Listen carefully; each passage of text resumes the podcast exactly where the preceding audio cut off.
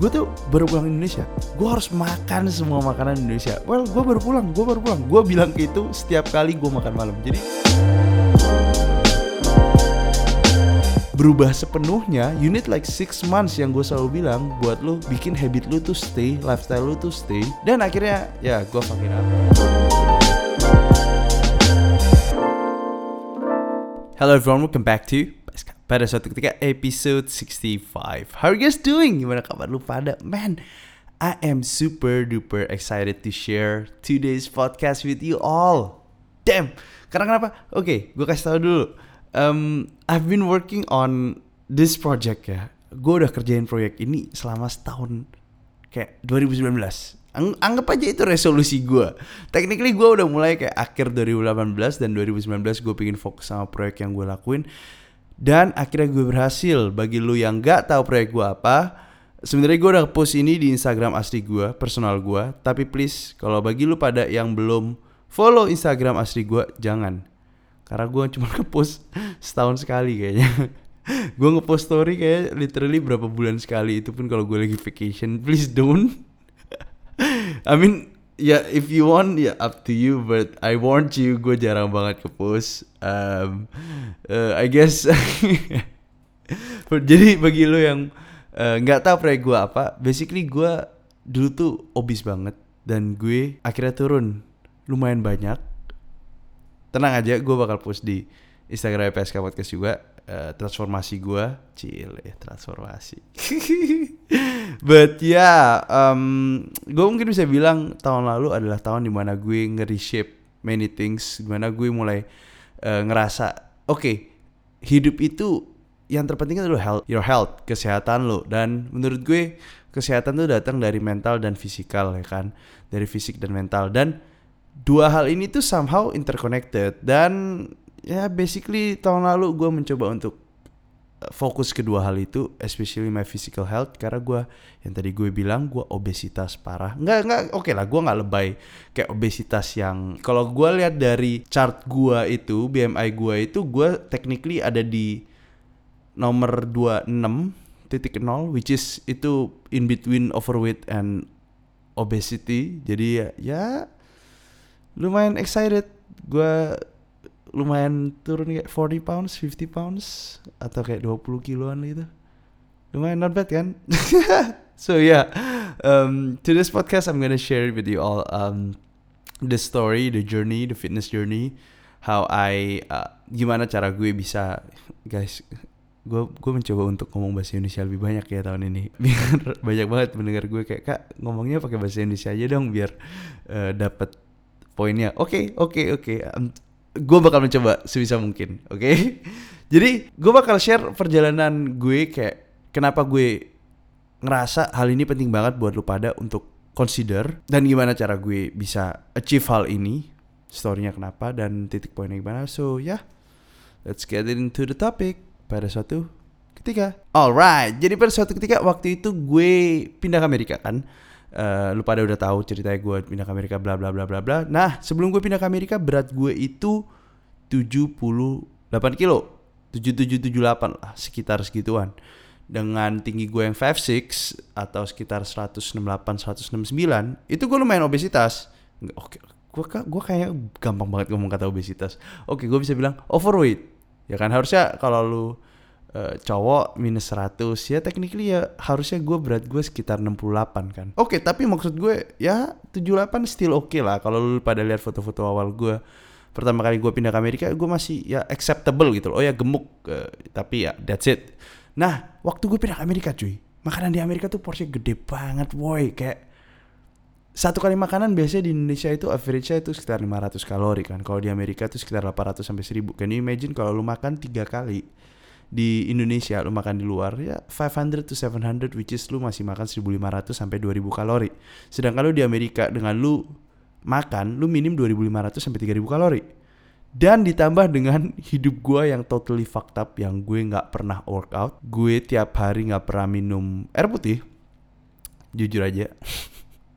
gue biasa ganti air putih gue dengan susu.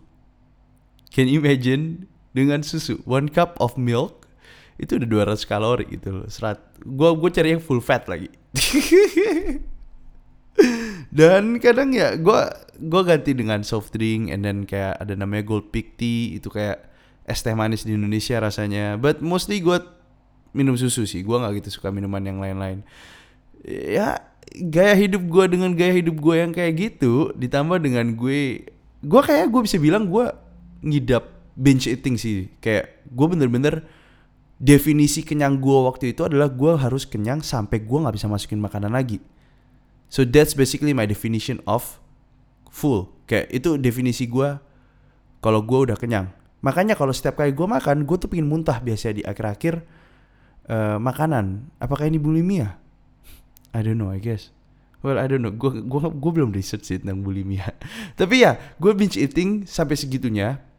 Gue sehari makan 2-3 kali. Tapi kan sekali makan kalau lu emang penuhin perut lu, itu lu gue pasti makan sekitar kayak 1000 1500 kalori. Sometimes gue makan dua sometimes gue makan tiga.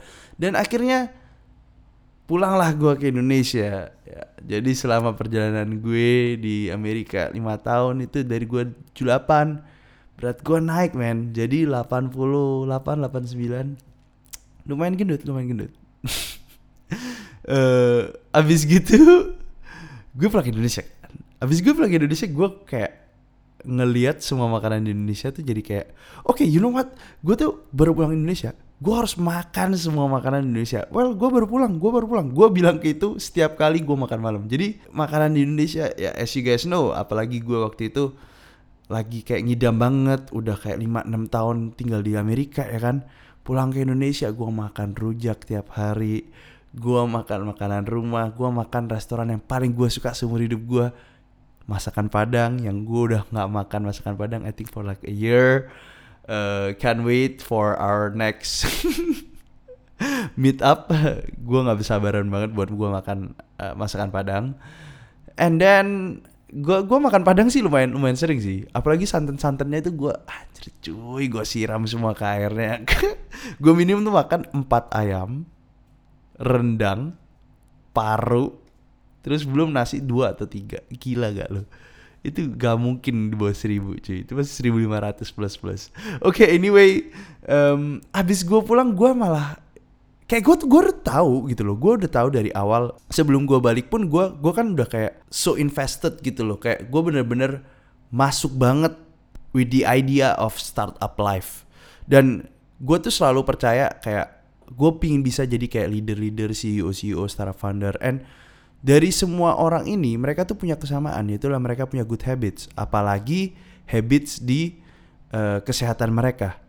Jadi gue sebenarnya udah tahu gitu loh kayak gue harus workout gue harus atur pola tidur gue atur pola makan gue. Gue tahu semua itu cuy. But still gitu loh gue nggak bisa stop uh, craving makanan gue yang akhirnya gue di Indonesia naik lagi 2-3 kilo. Akhirnya gue end up kayak 91 92 men. And gue ngerasa gue udah nggak bisa gerak jujur aja. Sebelum gue pulang aja gue tuh ngambil satu kelas uh, kelas PE physical education. Lu lu kalau nggak salah di Amerika tuh lu harus ngambil kayak kalau lu uh, bukan engineering lu harus ngambil satu kelas atau dua kelas PE gitu kan. Gue ngambil kelas basket yang di mana dulu gue waktu SMA tuh gue main basket gak jago gak jago cadangan mati tapi gue kan maksud gue kayak gue tuh ya masih sering olahraga multiple times a week dan waktu gue main basket, itu literally gue 5 menit kaki gue udah sakit banget. Karena mungkin bobot di badan gue udah terlalu gede dan gue jarang workout jadi kaki gue juga gak gitu kuat buat endurance. Jadi gue udah nyadar, gue udah nyadar. I know, dude, I'm totally fucked up. Kayak kalau gue terusin gaya hidup gue kayak gini, gue gak akan bisa hidup sampai 50-60 tahun. Nah, gue selalu ada itu di hidup gue. Gue itu selalu ada di pikiran gue, tapi gue gak pernah make any move kan. Sampai to one point, uh, eh, gue waktu itu pergi ke Kawaijen 17 Agustus. Eh sorry, itu 17 Agustus gue di Bromo. Jadi which is uh, eh, 18 Agustus malam gitu, gue berangkat subuh.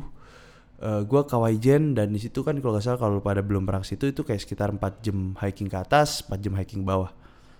Ya mungkin kalau lu pada yang biasa hiking camping gitu mereka mungkin lu pada udah biasa tapi menurut gue bagi gue yang 92 kilo oke okay, itu susah banget coy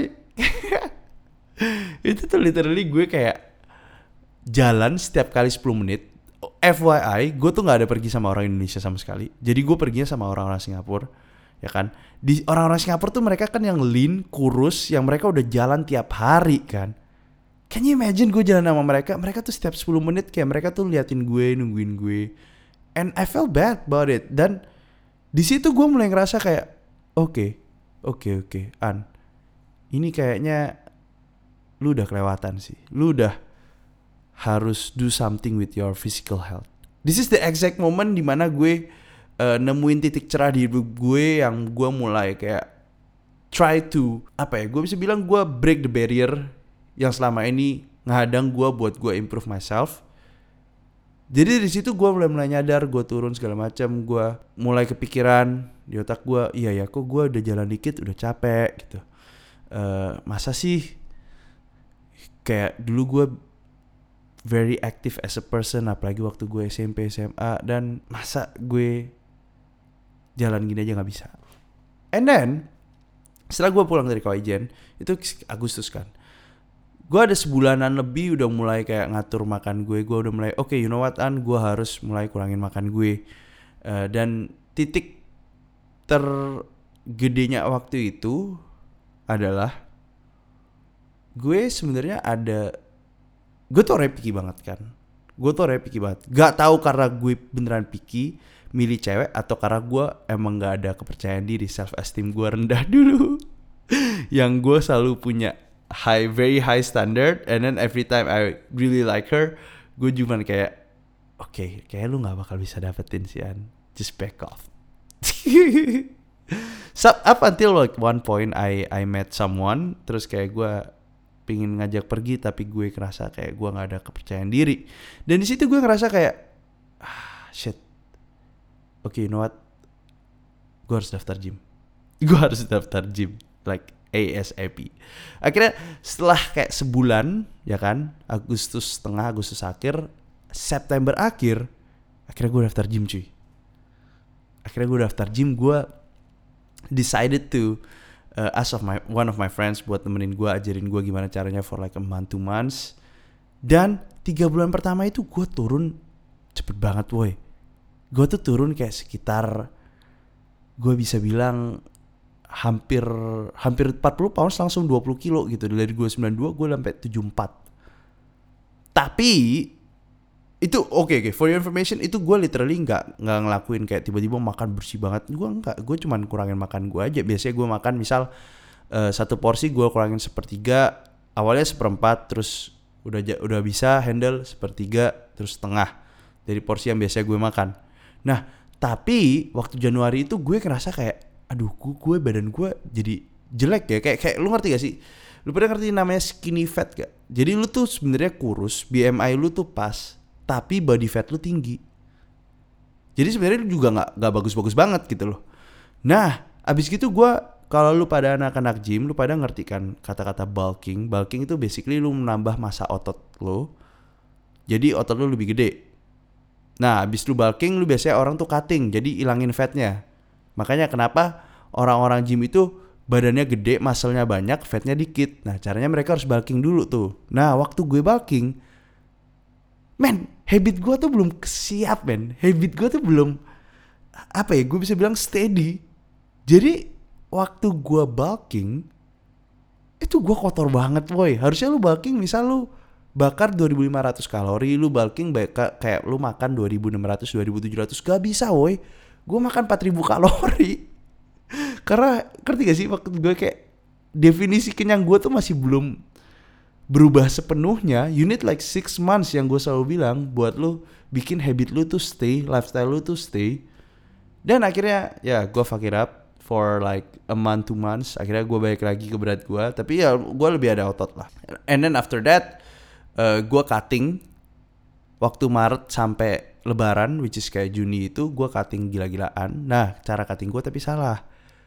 Gue bener-bener gak makan garam gak makan nasi cuman makan dada ayam. Ujung-ujungnya gue seminggu bisa kadang-kadang cheat gitu kayak aduh gue gak kuat nih gue lemas nih. Cheat akhirnya balik lagi deh beratnya. Jadi gue gak bikin any progress. But right after that dari bulan 7 sampai 6 bulan terakhir di 2019 gue lebih disiplin uh, eh, gue lebih kayak misal gue cabut sama temen nih biasanya gue tuh udah makan dulu di rumah dan most of my friends mereka kayak ngertiin gue oh iya A lagi diet A lagi ada diet program dan dia lagi pingin kayak you know have this little project uh, of himself yang di mana dia pingin lompatin limitation limitation yang dia udah punya. Jadi ya it's kinda sucks. Kayak lu cabut dan lu cuma bisa ngeliatin temen lu makan I guess. And I guess kayak waktu November Desember itu gue udah nggak keluar sama temen gue sama sekali karena gue udah bener-bener dia total banget. Um, it's it's actually pretty bad. So ya gimana ya waktu itu gue ada deadline soalnya kan. Kalau sekarang kalau waktu itu gue nggak ada deadline mungkin gue masih keluar. Tapi kalau ada deadline tuh gue harus sacrifice my social life. And yeah it's it's bad cause you know you need kita tuh maksud sosial gitu kan. Dan lu butuh temen no matter what. But there's always one thing to sacrifice kan? If you want to achieve something. So yeah that's basically uh, the the the journey throughout the year. Banyak gagal ya pastinya. Banyak gagal lu belajar dari kegagalan yang ada. Tapi di sini nih gue pingin gue pingin share sesuatu sama lu pada itu. Waktu gue pertama kali ngakuin date ini mindset gue yang ada di otak gue selain karena gue mikirin kesehatan gue gue pingin hidup lebih panjang adalah kalau gue pingin dapetin suatu namanya let's say I want to get like self actualization di mana gue pingin dapet sesuatu yang kayak kebahagiaan gue harus take control over my life kan gue harus pegang hidup gue gue harus tahu ke mana hidup gue gue pergi gitu loh dan dengan gue nggak bisa batasin gue dengan gue nggak bisa ngatur hidup gue tekan emosi gue dalam hal makanan, berarti gue nggak punya kontrol dengan diri gue sendiri. Dan di sini loh gue pingin tahu kayak, oke, okay, gue pingin bisa kontrol hidup gue. Gue pingin bisa mulai dari gimana caranya gue bisa kontrol makanan yang masuk ke dalam diri gue, nutrisi gue. Gimana gue caranya bisa tidur 8 jam tiap hari. Gimana caranya gue bisa workout tiap hari itu. Dan di situ akhirnya selama setahun gue bisa melakukan hal itu, gue bisa bikin ini sebagai new habit dan hal yang paling ngefek di hidup gue adalah confident gue level gue naik gitu gue jadi lebih pede cuy karena oke okay, ini ah, man should I tell this to you all but yeah, dulu tuh sewaktu gue pulang dari Amerika tuh kan kayak lu pada udah tahu all my dreams were crash gitu kan. Kayak gue tuh ngerasa hidup gue tuh kayak oke okay, an lu tuh sebuah kegagalan karena lu nggak pernah bisa achieve anything in your life. Uh, lu pindah major dan akhirnya lu jurusan juga nggak suka akhirnya lu pulang ke bantuin bokap lu yang yang nggak sesuai plan semua gitu lu cuma bisa ngomong doang gitu. And then this thing is somehow kayak gue mencoba untuk prove myself that I'm not a failure gitu. Yang menurut gue lu pada harus coba lu pada tuh nggak perlu bikin mimpi yang nggak masuk akal. Kayak maksud gue yang yang gede banget lu pada cukup kayak misal oh gue pingin bangun jam 8 pagi. Dan lu you challenge yourself buat lu dapetin momentum itu buat lu dapetin uh, kepercayaan diri yang oke okay, gue bisa nih bangun jam 8 pagi tiap hari. Gue masih bisa mandi setengah jam berangkat kantor jam 9 nyampe. Mungkin lu pada suka telat gitu kan. Atau mungkin lu pada bisa ex, kayak stretch it out sampai jam 7 pagi bisa lu baru bangun. Dan lu nge-challenge yourself dan lu bisa dan lu tambah percaya diri. And that's the most important thing uh, about what I did throughout the year tahun lalu hal itu yang paling efek dan obviously self esteem gue lebih tinggi sekarang. Jadi gue sekarang lebih pede setiap kali tanya sama bonyok gue kapan nikah karena gue bisa jawab iya mah Andre single. Karena pilihan. Dulu tuh gue ngomong uh, kayak oke okay, Enggak mas, sebenarnya Andre tuh single karena pilihan. Gue denial banget. Padahal dalam diri hati gue, enggak lah, gue kayak nggak bisa dapetin siapa-siapa yang deserve buat gue. Aji gue denial parah deh. But ya, yeah, um, sebelumnya sih gue sebenarnya gak gimana ya? Gue nggak bilang, oke, okay, gue setuju. Beauty yang gue selalu bilang ke lu pada gitu loh, beauty comes in all size. Tapi kadang banyak orang yang stretch it out sampai ke kita harus accept obesitas juga and bad eating habits, bad lifestyle yang menurut gue harusnya lu nggak boleh. Kayak menurut gue, oke, okay, gue gue setuju beauty comes in all size gitu. As long as you are healthy, that's the most important thing gitu. Karena banyak banget juga model-model yang mereka kurus banget, uh, jadi anoreksik gitu kan. Tiap kali makan dimuntahin. Nah hal-hal kayak gini juga nggak sehat. Atau mungkin kalau lu pada cowok lu cari shortcut, you're doing like illegal drugs, steroid and all other stuff. Makanya gue balik lagi gitu loh. Makanya harusnya balik lagi fokusnya tuh bukan how you look, tapi more towards uh, gimana cara lu lebih sehat di hidup lu. And trust me man, ini bakal efek banget ke mental health lu pada. Gue jujur aja dengan gue hilang 20 pounds, enggak 40 pounds sorry, aha uh, eh, gue jadi lebih percaya diri gue lebih jadi lebih fresh lah lebih gak mageran aja orangnya jadi kerjaan gue lebih bisa gue kerjain so yeah I think for those of you yang mungkin lu pada kekurusan atau mungkin lu kegemukan uh, if you're looking atau mungkin lu pada udah size-nya udah cukup tapi lu pada kurang tidur lu pada nggak pernah workout uh, I think you should try it out. Menurut gue lu pada harus coba karena menurut gue gue ngerasain sendiri hidup gue berubah banget setelah uh, gue ngelakuin coba push myself throughout the year 2019 kemarin. And I, I I guess that's it my my message for today's podcast for those of you yang pingin tahu uh, tips and tricks buat kurus please DM gue But yeah, totally welcome tuh kalau pada pingin uh, ngobrol-ngobrol tips buat diet segala macam uh, I would love to help you all. And yeah, I guess that's it for the podcast today. Um, I have nothing to say, I guess. So yeah. Eyo, thank you banget udah dengerin PSK Podcast sampai akhir. Nah, di penghujung acara ini jangan lupa follow PSK Podcast on Instagram, on I don't know, uh, Spotify, mungkin lu dengerin di Spotify, SoundCloud, Apple Podcast, up to you. But yeah, I'm so excited share this story with you all. Dan minggu depan gue bakal share sebuah cerita yang menurut gue uh, rada nggak common di Indonesia. Ya, yeah, stay tuned. Wait for next week's podcast. Gue yakin pasti seru. anyway, uh, yeah, I guess that's it for the podcast today. Uh, I'll be on Instagram, PSK Podcast. So DM me if you really want to share something uh, with the community. So yeah, I'll see you guys next week and see ya.